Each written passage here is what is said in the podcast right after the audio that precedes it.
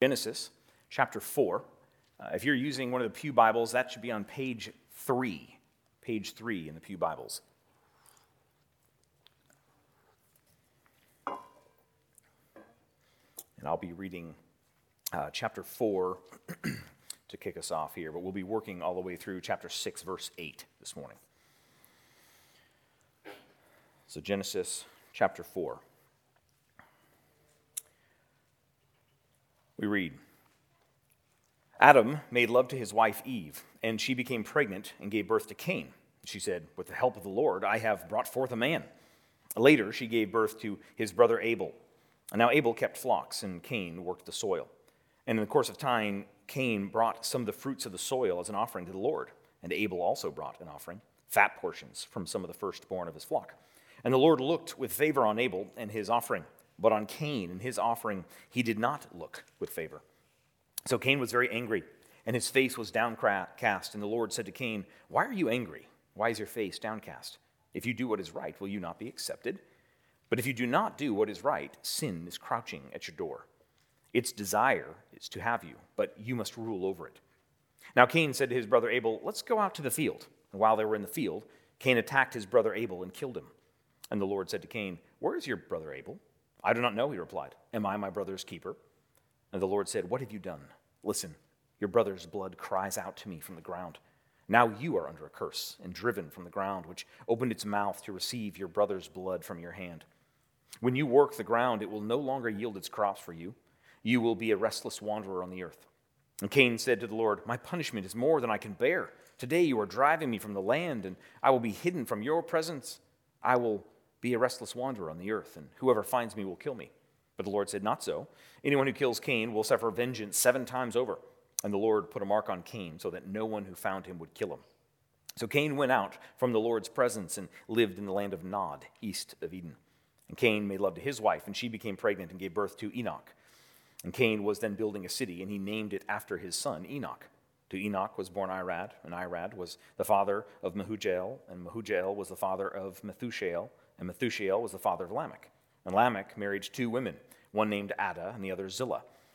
Ada gave birth to Jabal, and he was the father of those who live in tents and raise livestock. His brother's name was Jubal, and he was the father of all those who play stringed instruments and pipes. Zillah also had a son, Tubal Cain, who forged all kinds of tools out of bronze and iron. And Tubal Cain's sister was Naamah. Lamech said to his wives, Ada and Zillah, listen to me, wives of Lamech, hear my words. I have killed a man for wounding me a young man for injuring me. If Cain is avenged seven times, then Lamech 77 times. Adam made love to his wife again, and she gave birth to a son named Seth, saying, God has granted me another child in place of Abel, since Cain killed him. Seth also had a son, and he named him Enosh, and at that time people began to call on the name of the Lord. This is the word of the Lord. in February 1996, Antonina Pevnev the mother of a three year old girl, received a restraining order from Judge Charles Spurlock of Suffolk Superior Court in Boston against the three year old son of Margaret, Margaret Ing. Apparently, the two toddlers had a spat in the sandbox, and the court had to issue an injunction to preserve the peace at Charles River Park Playground. Uh, in his wonderful book, Losing Our Virtue, David Wells uses this true story to introduce an important topic and to ask some important questions. Uh, he, he asks, why is it that lawsuits are so rampant in this country? I mean, should we not be amazed that a court issued an injunction for three year olds at a local park? I mean, shouldn't we marvel that parents weren't talked to, or maybe cousins, or grandparents, or neighbors, or anybody else that went to the courts? See, the problem, Wells notes, is that we live in a world which has replaced the virtue of self restraint with self gratification. Uh, in our highly individualistic world, where everyone is out for maximal self gratification, there's going to be collisions because the things that gratify me are going to collide with things that gratify you, and so forth. Now, see, the framers of the Constitution intended for the courts to actually play a very small role, but now the courts actually provide the only morality in one sense. Everything gets legislated, so we have legislative morality.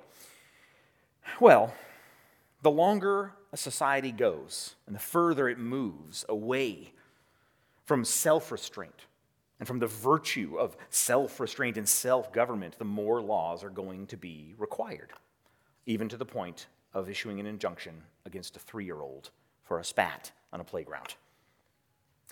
But see, the problem goes way back before the founders of our country. If you remember, in the garden, there was one law, there was one rule just don't eat of that tree. Uh, everything else was free. But after the fall, Adam and Eve are sent out east of Eden. Now, in the book of Genesis, east of Eden serves uh, as far more than just a geographical marker. Uh, east of Eden is the place where it is away from God's presence.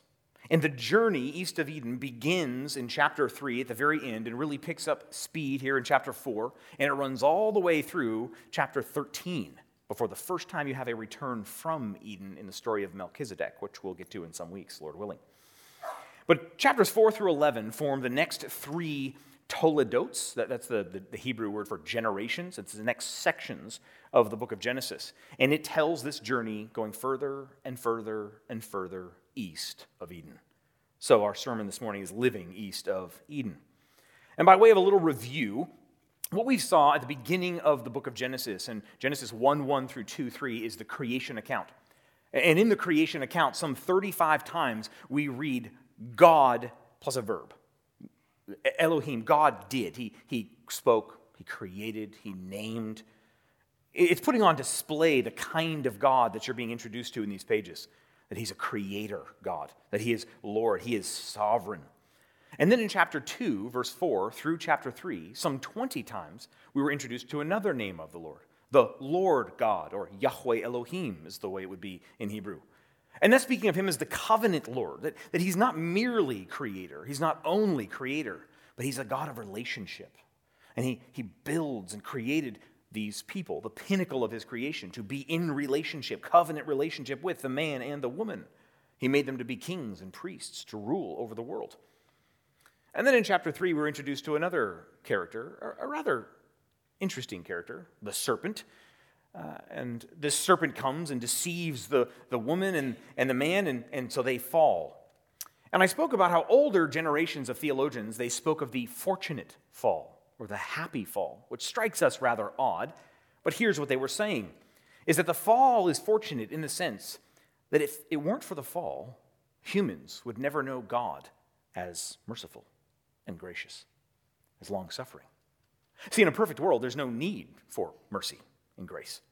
So, in a perfect world, you don't get more of God, you actually get less. Because the whole part of God you don't really know. This is why when Moses asked God in Exodus to show me your glory, the first thing that God tells to Moses in Exodus 34 is this The Lord, the Lord, a God merciful and gracious, slow to anger abounding in steadfast love and faithfulness, keeping steadfast love for thousands, forgiving iniquity and transgression and sin. Notice, all of those are things that only make sense in a fallen world. So it is a fortunate fall in that sense. Apart from that fortunate or blessed fall, we would have no access to that knowledge of God, which is on display in the fact that God creates the covering for Adam and Eve after their sin. See, there is no mercy and grace and forgiveness in an unfallen world. And yet God reveals himself even through the sinful decisions of human beings. But that does not mean that just because there's fortunate elements of the fall, that is a good thing. And chapters 4 through 11 of Genesis paint in vivid colors just how horrendous and heinous the fall is. So, with that introduction and background, we'll move to our three points, uh, walking through again chapters 4 all the way through 6, 1 or 6, verse 8. Uh, with this large a text of Scripture, I, I, won't be able to touch down in every place, but I want to show you how these passages fit together. Uh, and the three points we'll be looking at is the seed of the serpent, the seed of the woman, and the judgment and favor of the Lord. So, first, the seed of the serpent. We read the text. It, it begins that Eve gives birth to a son, and it says that Adam made love to Eve. Well, that's actually a, a, an unfortunate translation. It quite literally says, as the older translations say, Adam knew Eve. Now, the reason that's so important, and I don't have time to, to get into it today, is that that idea of knowing runs the entirety of Scripture, and it is critically important to understand because it ties the Bible together. See, when it speaks of God foreknowing his people, it's not a knowledge of facts, it's an intimate knowing. God knew, he foreloved his people. And that theme is critical for understanding the whole Bible. So Adam knew Eve, and she gave birth to a son. Now remember, this would have been important because God promised in the midst of the curse that one day the seed of the woman would crush the head of the seed of the serpent. So, everybody, the first readers of this book, every time we read the genealogies which put us to sleep, they would have been asking on the edge of their seats, Is this the son? Is this the son? And that's exactly what Eve does. She says, With the help of the Lord, I have received a son. In Hebrew, there's a word play. Hebrew is a language full of word plays, and it's great. She says, I have caned a cane. Uh, the, the, the, Hebrew word kanaz is to get, acquire. She got herself a cane, and she's thrilled, thinking, maybe this is the son who will crush the head of the serpent. And before we're given any more information, instantly the, the author moves on to Abel, whose name means vapor, which is very appropriate for how short his life will be, but a vapor. And then it fast forwards again in the narrative, and it takes us to the point when these two brothers are adult. Some seven times the word for brother is used in this section. And it tells the story of how these brothers approach the Lord in worship. Uh, Abel had grown up to be a, a keeper of flocks, and so he brings a sacrifice. And we're told that his sacrifice was of the fat portions. Now, for those of us who are health conscious Westerners, we think, who would want the fat portions? But in the ancient world, the fat portions were the best portions. And so he brings the best of the first fruits of the firstborn of his flock. Whereas it says Cain brought some of the fruit, you know, just some of his stuff. Well, what's putting on display is the attitude of the worshipers. Do they know God relationally or not? So we read that Cain brought his offering and the Lord was not pleased with them. Now, we're not told how. The narrator is not interested in those details. Uh, he's telling us what life is like east of Eden. And so he shows us that Cain was angry, and says his face fell. And then verse 7 highlights the central theme which runs through this section. And it says, God speaking to Cain tells him, Sin is crouching at our door, and its desire is for you. Now, that word for the desire there is only used three times in the Hebrew Bible. It was used in the last chapter as part of explaining the ramifications of the fall to Eve, when it says that, that your desire will be to rule over your husband and it's mentioned then here sin is desiring you. And the last time it's mentioned is in Song, uh, Song of Songs 710. The husband is giving a poem about how glorious his wife is. And he's speaking in quite provocative language about how wonderful she is. And the wife responds by saying that his desire is for her. The, the, the picture is meant to say this the language is showing us that sin is like a hungry lion, desiring, lusting for its next kill, to be satiated, to eat. Or we could put it this way that east of Eden, there's no neutrality in this life. Uh, friends, every morning you wake up, uh, sin is desiring to rule over you, and you are told to rule over it. That's the picture being painted for us here. Every day we wake up to a world of desire, of ours and of others. As with the earlier story, whether it's three year olds desiring to have their way on a park or us desiring to have our way in the various things of life. This is a life of desire. This is why the great Puritan pastor and theologian John Owen wrote in his book, The Mortification of Sin, or The Putting to Death of Sin, has a great little phrase that I would encourage you all to learn and know. He said, Be killing sin, or sin will be killing you. We are either those who are, who are on guard who, who are on defense and, and even seeking to, to kill sin and overcome it and conquer it, or we're those being hunted like a lion, stalking its prey. See, for Cain, that's exactly what is at stake. He has the option of overcoming his, his jealousy of his brother or not. And sin killed him through his killing his brother. It demonstrates that Cain is actually the seed of the serpent, which is why that's the point of this sermon title. He is the seed of the serpent. Now, that doesn't mean that he had a snake for a daddy. No, it's in the theology of Genesis. Though Cain is the seed of Adam, he's actually the seed of the serpent. Uh, this theme picks itself up and runs all the way through the Bible. Uh, Pharaoh is also the seed of the serpent. He actually wore a snake on his headdress, and he sought to kill, uh, is Exodus chapter 4, God's firstborn son, which is how Israel is referred to. And this is why Jesus can say to the Pharisees in the, in the Gospels, You brood of vipers. He's, he's not telling them they literally had snakes for daddies. He's saying, You are acting as seeds of the serpent. And this theme will wend its way through the whole Bible. How does the seed of the serpent unfold? Until we, we get to Revelation chapter 12, when it says that a great red dragon or serpent is crouched waiting to devour the son who is to be born of the woman, the promised son. So the whole Bible shows us this battle between the seed of the serpent and the seed of the woman. It begins here. And then, after Cain has carried out his serpent task, God shows up and asks him a question. And there's a sad deja vu that we hear play out in these words Cain, what happened? And like his mother and father before him, he responds, push, pushing off the blame and passing the buck. Here we actually find the third curse in the Bible. Back in Genesis 1 through 2, 3, there were three blessings. Uh, God blessed the fish and the birds. God blessed man and woman to rule over the ground, and he blessed the seventh day. And since the fall, there have been three curses. Uh, there was the curse of the serpent, there was the curse of the ground, and now there's the curse of an image bearer of God. No longer will he be able to gain from the ground. He's, he's now a wanderer sent off, and, and there's some more about the mark on him, and I don't have time to get in all that, but the theological point being made is Cain is the seed of the serpent. Like his serpent father, he too is now cursed. He receives that cursing. And so, what God had made very good has now been cursed. And there's this deep, deep irony in Cain's response when God tells him, No longer will the ground give up its fruit. Cain's response is, This punishment is more than I can bear. Well, the Hebrew word for punishment there is actually the word for iniquity. So you could translate it, My sin is more than I can bear. We put this in cute little sayings. You know, you're, you don't do the crime if you're not willing to serve the time, right? That's, that's how the saying goes. That's precisely what Cain is at here. This is something I've experienced in my own life. When I was a young child, my mom would take us shopping, and I loved to hide under the clothing racks. And then I would just hang out there, and then all of a sudden she'd disappear, and she'd be frantically searching the store for me. So I remember one time after I'd done this to her many, many times, and, and she sat in the car with me and my younger brother and sister, and, and I was the oldest, and she said, Trevor, I'm telling you now, it's five swats every time you go into a rack, period. No negotiation, it's just done.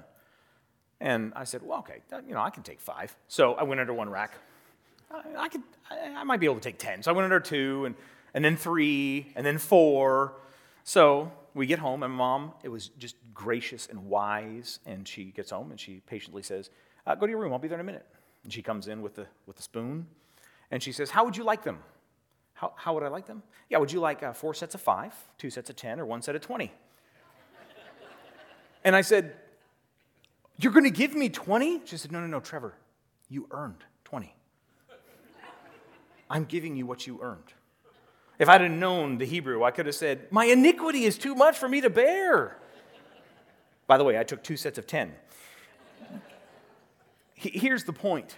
Friends, living east of Eden, sin is hunting us. There's no neutrality. A day never happens when you wake up and you say, nah, today's carefree.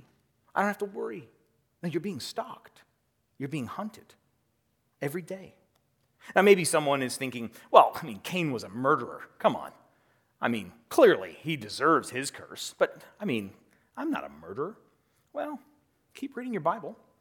You get to Jesus' words in Matthew 5 21 and 22. And Jesus compares anger at another image bearer as being akin to murder. Matthew 5, 21, 22. Everyone who is angry with his brother will be liable to judgment. Whoever insults his brother will be liable to the council, and whoever says, You fool, will be liable to the hell of fire. Which is to say, this, friends, if you've ever been mad, really angry with another image bearer of God, you have murdered them emotionally. We are all those who have despised the lives of someone else at some point. We have slayed them in our hearts while smiling at them with our faces. Owen was right. Be killing sin, or sin will be killing you. And the second half of this chapter shows us how the seed of the serpent continues to play out in the line of Cain. That's why you get the genealogy here. Uh, see, Cain's line, it's, it's not that because he's the seed of the serpent, he's devoid of all reason. No, quite the contrary. Did you hear the three major things that Cain's line had come up with? Uh, well, it says that they were, uh, they were you know, keepers of flocks, builders of cities, uh, the, the inventors of music, of strings and pipes, and, and also the metallurgy, the workers of bronze. No, this is the doctrine of common grace. Uh, see, see, common grace is the idea that, that God causes his rain and, and sun to shine on both the just and the unjust. That God uses non Christian culture to build all sorts of things. The seed of the serpent, it's not everything that they do is, is heinous and murderous. No, they build culture. And as a matter of fact, oftentimes they build the culture which allows the seed of the woman to thrive, which would give us some, some wisdom and, and care in how we engage with the seed of the serpent in culture. Uh, that we shouldn't just you know, shout with a megaphone through them that they're, they're all horrible. No, we, we need to engage wisely. But what we see in this line through Cain is that we come to Lamech, and Lamech is the fifth one in his line. And you go from a murderer to a great, great, great grandson who's a polygamist and a vengeful murderer. The first poem in the Bible is Adam's jubilant song over the creation of his wife. The second poem in the Bible is Lamech's jubilant song over his taking vengeance on someone. Oh, how far and how quickly can a seed roll away from the tree? So the seed of the serpent has begun, and he's off, wending his way through the Bible storyline. But in the midst of this wickedness, we also see a note of hope in the fact that there's also the promise of the seed of the woman. Look at verse 425 through, we'll just read verse 5 of chapter 5. So 425. Adam knew, or yeah, I prefer, Adam knew his wife again, and she gave birth to a son and named him Seth, saying, God has granted me another child in place of Abel, since Cain killed him. Seth also had a son, and he named him Enosh. And at that time, people began to call on the name of the Lord. This is the written account of Adam's family line. When God created mankind, he created them in the likeness of God. He created them male and female and blessed them and named them mankind when they were created. When Adam had lived 130 years, he had a son in his own likeness, in his own image, and he named him Seth. After Seth was born, Adam lived 800 years, and he had other sons and daughters. Altogether, Adam lived a total of 930 years, and then he died. so here we're given a hint of God's faithfulness, that the promise will continue. Because with the birth of Seth and his son, people began to call on the name of the Lord. That's the covenant name of the Lord. The covenant has continued. Uh, Seth is said to be made in the image of his father. So his work of being a king priest continues. His covenant relationship with God continues. Even though they're living east of Eden, there's still a promise of redemption to be found in the seed of the woman. Now, I only read the first few verses of chapter 5 um, because chapter 5 is very repetitive. Uh, and this is what I said this is the third toledot, that, that Hebrew word for generations. This is the third one. The first one was uh, the, the toledot of the heavens and the earth, we saw back in chapter 2, verse 4. Uh, and then, or rather, this is the second one. This is the toledot of Adam, the generations of Adam. And those toledot structure the book of Genesis. The NIV translates it the written account of Adam's family, but this runs all the way to the end of our passage today in chapter 6, verse 8. Okay? But I want to give a few comments on the genealogy here, because I, am not going to do this to you, but I imagine if I asked uh, by a show of hands, how many of you have had a read through the Bible program spoiled by a genealogy? Or at the very least, have done the, well, today's going to be a quick reading day because it's a begetting chapter. There are pearls to be found in the begetting chapters. They take a lot of work, but let me just give you a couple of the pearls from this chapter. First, this chapter shows us 10 generations. Uh, as has often been said, the number seven in the Bible is a number of completion or perfection. The number 10 similarly functions in that way. In particular, we're given 10 generations which take us from Adam to Noah. The first covenant was made with Adam, the second covenant was made with Noah. It is a re covenanting, a re enacting of the Adamic covenant. But guess what? You're going to get another 10 genealogy in chapter 11. And that's going to take us from Shem, Noah's son, to Abraham, who is the third covenant that happens in the Bible. Earlier in the year, we studied the book of Ruth, which ended with another 10 genealogy, taking us to David, the next covenant in the Bible. Which is to say, these genealogies function as lessons in reading the Bible. They're showing you that not everything in the Bible is of equal importance. And the Bible, the, the, the skeletal structure of the Bible is the covenants. The storyline hinges and turns on the covenants Adam and Noah and Abraham and Moses and David and the new. Next week, Lord willing, we will spend some more time chewing on this idea of covenant as we look at the Noahic covenant. But that's the first important thing about this genealogy, the 10, and how it gives you this key to read the Old Testament in particular. The second critical purpose of this chapter is this is it sings a chorus of despair. Uh, this is telling us what life east of Eden looks like. The refrain, he lived and he died. He lived and he died. He lived and he died. Every birth east of Eden leads to death. Oh, sure, there's life in between. And for some, there's more than others. But every, birth, every birth leads to death. Separated from the tree of life, death is the end of every person. Except for the two little places where that pattern is interrupted. And the two places where this he lived, he died, strict pattern is interrupted is first in Enoch and second in Noah.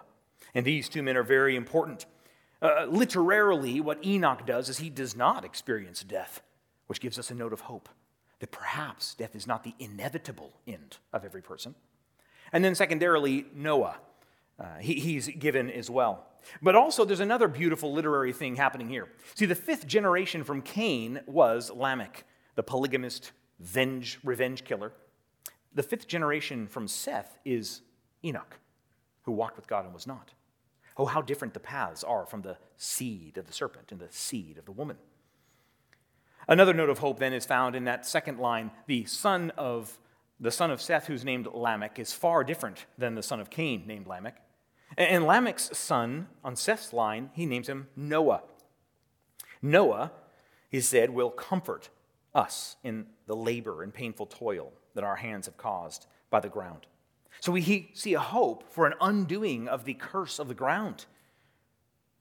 That he will be this one who will bring rest to the people. And then finally, this introduction of Enoch and Noah are critically important for understanding the first few verses of chapter 6, as we will see. To understand these verses, we need to go to Hebrews. You don't need to turn there, I'll read it. But Hebrews 11, verses 5 through 7, references these three men. Actually, verse 4 also references Abel.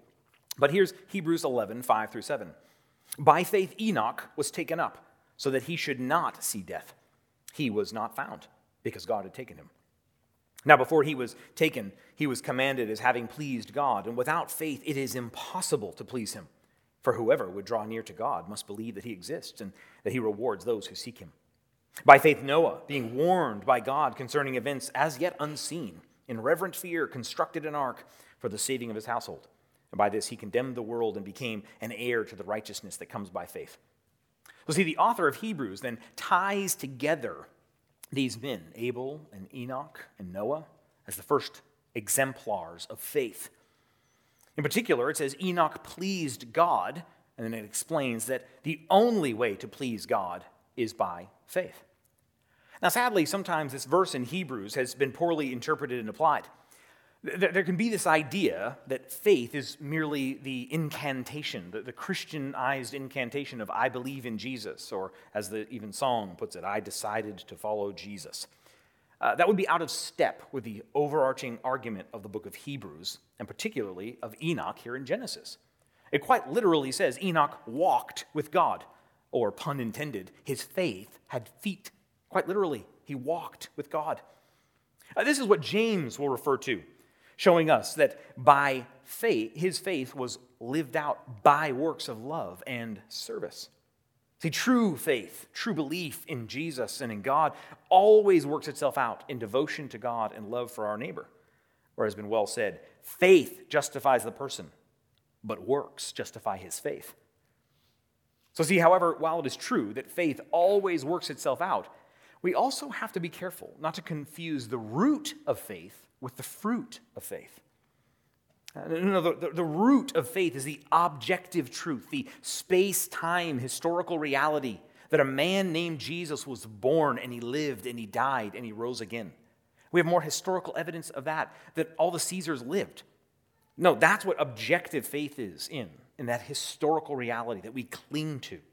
And so faith is casting ourselves on Christ, that he is sufficient. Or as Puritan William Jenkins put it this way till faith have fastened us to Christ, neither person nor performance can be acceptable, because it is impossible to please God apart from faith. Well, perhaps you're here today and maybe you're not a Christian. Or maybe you grew up and you know you have had one of those experiences where you prayed the prayer or did the kind of pseudo-Christian incantation, you know, for a couple times or maybe for years even. You know, so many of us will pray or say things and only later to change our minds or walk away. So maybe that describes you this morning. Here's the questions that I think I would encourage you to chew through. See, one of the difficulties of living in, in, our, in our modern world is the affluence of this Western world. But you see, Jesus was very careful to say he didn't come to call the healthy, but the sick. And our affluence can make us feel that we have no needs. And so when we have no needs, what need do we have of Jesus? That's why he came to call the sick, right? I, I saw this illustrated recently. I was golfing w- with a guy, and, and uh, we were just going for a walk and trying to chat him up and see how things are going. And, uh, you know, I asked him, oh, what do you do? I recently retired, and he's telling me his story. And, you know, yeah, I couldn't quite afford to retire, but so I'd rather live a simple life. And, and, uh, and so, you know, we're, we're chatting. And then he asks me, you know, what do you do? And this is always the question that stops the conversation. I'm a pastor. But he was great. He engaged. Oh, wonderful. What's that like? You know? And so we, we got to chatting and stuff. And I showed a great interest. And so I said, oh, you, you ever go to church? And his response was, nope. But that doesn't mean I don't believe in something. He was very firm. I believe in something, but I just don't go to church. You see, friends, I would just say if maybe you resonate with, with his saying, that the idea that a, a little belief or openness to belief, that that's a good thing, I don't say this to be mocking in any way whatsoever. whatsoever. But I'll be tell- honest, that is one of the most intellectually dishonest things that a person can say. Because here's what I mean those who claim to believe in something so often use that as an excuse to never actually study, to never actually think for themselves. Uh, when I was in banking and I worked for secular people, and many people would just talk about how ridiculous the Bible is. I said, wow, so how long did it take you to come to that conclusion? Oh, you know, I mean, I've, I've been around a bit. I said, oh, so did you study it in the Hebrew and the Greek? Did you read all the historical sources? Have you traced it out? Have you done your work? Oh, well, no. So you just don't believe in things you've never studied? Well, that's a fascinating thing. Well, I believe in something. What is that? Friends, what it really is, is it's a default universalism. It's, it's what's put on display every time someone rich and famous dies, and we all throw around our RIPs. Rest in peace. Who, who says that there's resting in peace? Where does that idea come from? It comes from this idea that it's a good thing to believe in something. I'm, I'm open to belief. And friend, I just, I don't, again, I don't say this to be rude, and I'd love to speak with you afterwards, but it is the supreme height of laziness to say, I believe in something, but I'm just unwilling to chew on it. Because east of Eden, every life ends in death. Every first breath is accompanied by a last breath. And that day is coming. So, friends, if you're here this morning and you believe in something, and you'd actually like to do something about that, to, to think on those things, I would love to meet with you. Uh, I have a myriad of books we can go through and studies, and we can chew on these things together. But don't be lazy about thinking about matters of life and death. Because east of Eden, death is waiting, it is stalking every one of us. Well, that brings us to our last point. So, in the flow of the passage, notice what we've seen. We've seen the seed of the serpent is wending its way through. Actually, it has co opted human beings, and human beings now enact the, the seed of the serpent. But we've seen that God is faithful. And he has allowed and continued and pressed on the seed of the woman. And so the hope remains. And so our third point here is the judgment and favor of the Lord. Both the judgment and the favor of the Lord. Look at verse 528, and I'll read through, through 6 verse 8. When Lamech had lived 182 years, he had a son, and he named him Noah and said, He will comfort us in the labor and painful toil of our hands, caused by the ground the Lord has cursed. After Noah was born, Lamech had lived 595 years and had other sons and daughters. Altogether, Lamech totaled uh, 777 years, and then he died. And after Noah, he was 500 years old, and he became the father of Shem, Ham, and Japheth. When human beings began to increase in number on the earth and daughters were born to them, the sons of God saw that the daughters of humans were beautiful, and they married any of them they chose. And the Lord said, My spirit will not contend with humans forever, for they are mortal, their days will be a 120 years. The Nephilim were on the earth in those days, and also afterwards. And when the sons of God went to the daughters of humans and had children with them, or by them, they were the heroes of old, the men of renown. The Lord saw how great the wickedness of the human race had become on the earth, and that every inclination of the thoughts of human heart was only evil all the time. The Lord regretted that he had made human beings on the earth, and his heart was deeply troubled. For the Lord said, I will wipe from the face of the earth the human race I have created, and with them the animals and the birds and the creatures that move along the ground, for I regret that I have made them. But Noah found favor in the eyes of the Lord. So these first few verses of chapter 6 are highly debated, uh, myriads of different positions taken, and pages and pages. We don't have time to get into some details, but I'll give you a couple of points to kind of pin in your map, as it were. Uh, first, uh, who are the sons of God? Who are the daughters of men? What does that have to do with the Nephilim? There are parts of this passage I think the NIV translates really well. There's another part that I'm not so fond of. There's three or so main options for who the sons of God are.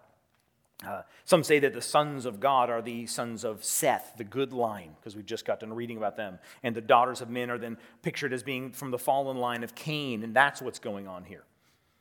Others say that the sons of God are fallen angels, uh, and, and, they take human form.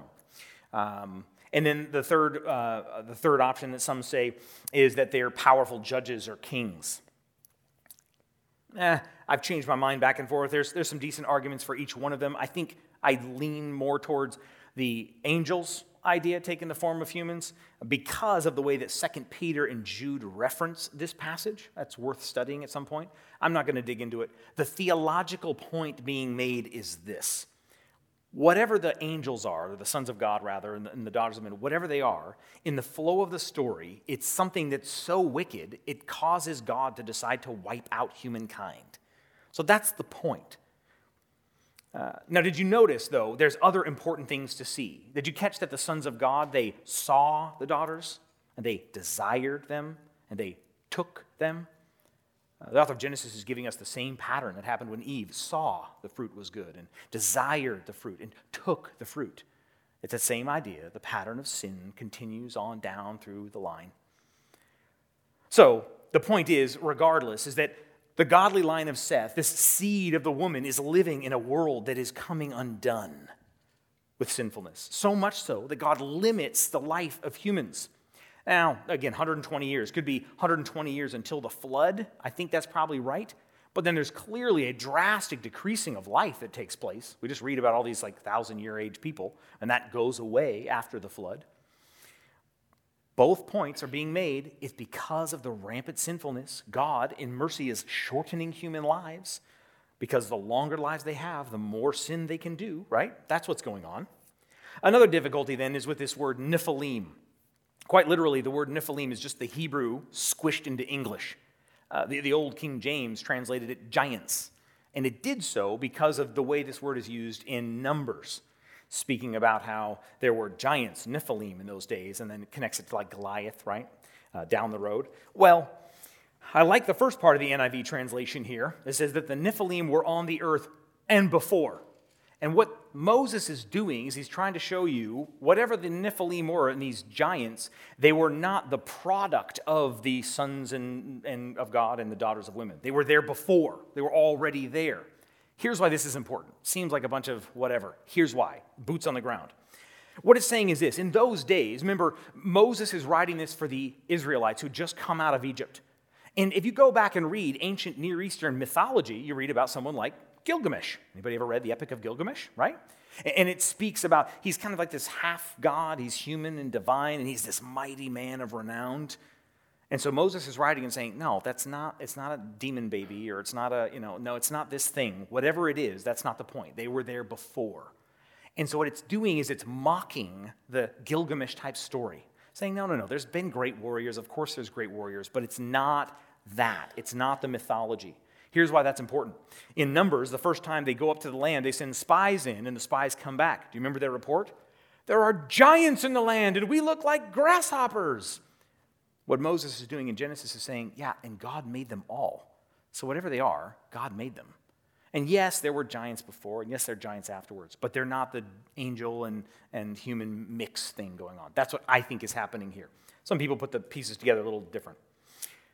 But the point again is showing the radical depravity of humanity. Every thought and inclination of their heart was evil all the time. And it drives us at this point. Now, all of a sudden, we get this other very difficult passage, which we don't have time to get into, but it says that the Lord regretted. Well, what does it mean for the unchangeable God to regret? Ah, there's been books and books written about this. In short, my answer is this I think we need to think literarily about what's happening here. Uh, see, back I read up there with Noah because Noah, his father, said that he would bring him relief from their work and painful toil. Well, those are the same words used that God regretted and it grieved him. He's showing that Noah is the relief for God's grief. It's a literary thing. The name Noah has assonance, it sounds like rest. So the point is, God is providing a fix for human need through Noah. Uh, it's not trying to tell us that God can change. No, no, no, no, no. Don't, don't, don't overly understand it. It's a literary portrait. If God, who created these people, is grieved, it's showing you the depths of human sin and depravity. Well, sadly, much of what is called American Christianity has a tendency to just minimize sin. Some would say, well, you know, this every thought and the inclination of their heart. It, that went away with the flood. Well, no, because 821 after the flood, it's going to say those same exact words. That's why we read that long passage from Romans earlier. I don't know if it made any of you uncomfortable. That's, that's a hard passage, talking about the depths of, of sin. Here's why. Later in Romans, Paul will say this in Romans 14 23. Everything that not, does not come from faith is sin, which is the same thing we heard from Hebrews. Without faith, it's impossible to please, please God. But understand what this means. Friends, building wells in Africa, apart from faith in God, is sin. Building orphanages, providing food and shelter for homeless, apart from faith, is sin. Here's why. Because if not done in faith in the living God, then it's done as justification, it's done as a self salvation process, it's done as we will see at the Tower of Babel next week, Lord willing, that we can build a name for ourselves. We can fix what's ailing with the world rather than trusting in God. Friends, Christians don't make a big deal out of sin. And the Bible doesn't repeatedly talk about sin and the depths of sin because we're dour or because we're moralistic. I know that's oftentimes thought to be the case. The reason the Bible is at pains to talk about the depths of sin and depravity is because there is a proportional relationship between how bad sin is and how much Jesus had to conquer on the cross. The smaller you make sin, the less you need Jesus. If sin can be fixed in don't be a jerk, if sin can be fixed as like, okay, three year old, stop fighting, then why do you need the eternal Son of God to take on flesh and die a sinner's death? If you minimize sin, you minimize the cross. So, friends, the Bible is, is not at pains to talk about sin so much because of moralism or, or we can be better. Well, far from it. The Bible is at pains to talk about sin because it's trying to paint the picture that just as with Noah will be the need, will answer the need, Jesus answered the ultimate need of sin and death and hell. And this is why we often sing these truths so much better than we say them the beautiful hymn, Man of Sorrows, what a name, for the Son of God who came, ruined sinners to reclaim. Hallelujah, what a Savior. Bearing shame and scoffing rude, in my place condemned he stood, and he sealed my pardon with his blood. Hallelujah, what a Savior. Guilty vile, helpless we, spotless Lamb of God was he. Full atonement. Can it be? Hallelujah. What a Savior. See, friends, life east of Eden is exhausting, but there is hope to be found in the Son, who for sinners was slain. Would you pray with me?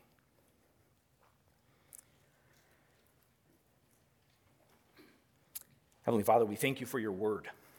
And we know that it reminds us again and again of our incredible need, of, of the depths of our sinfulness, of the brokenness of our world.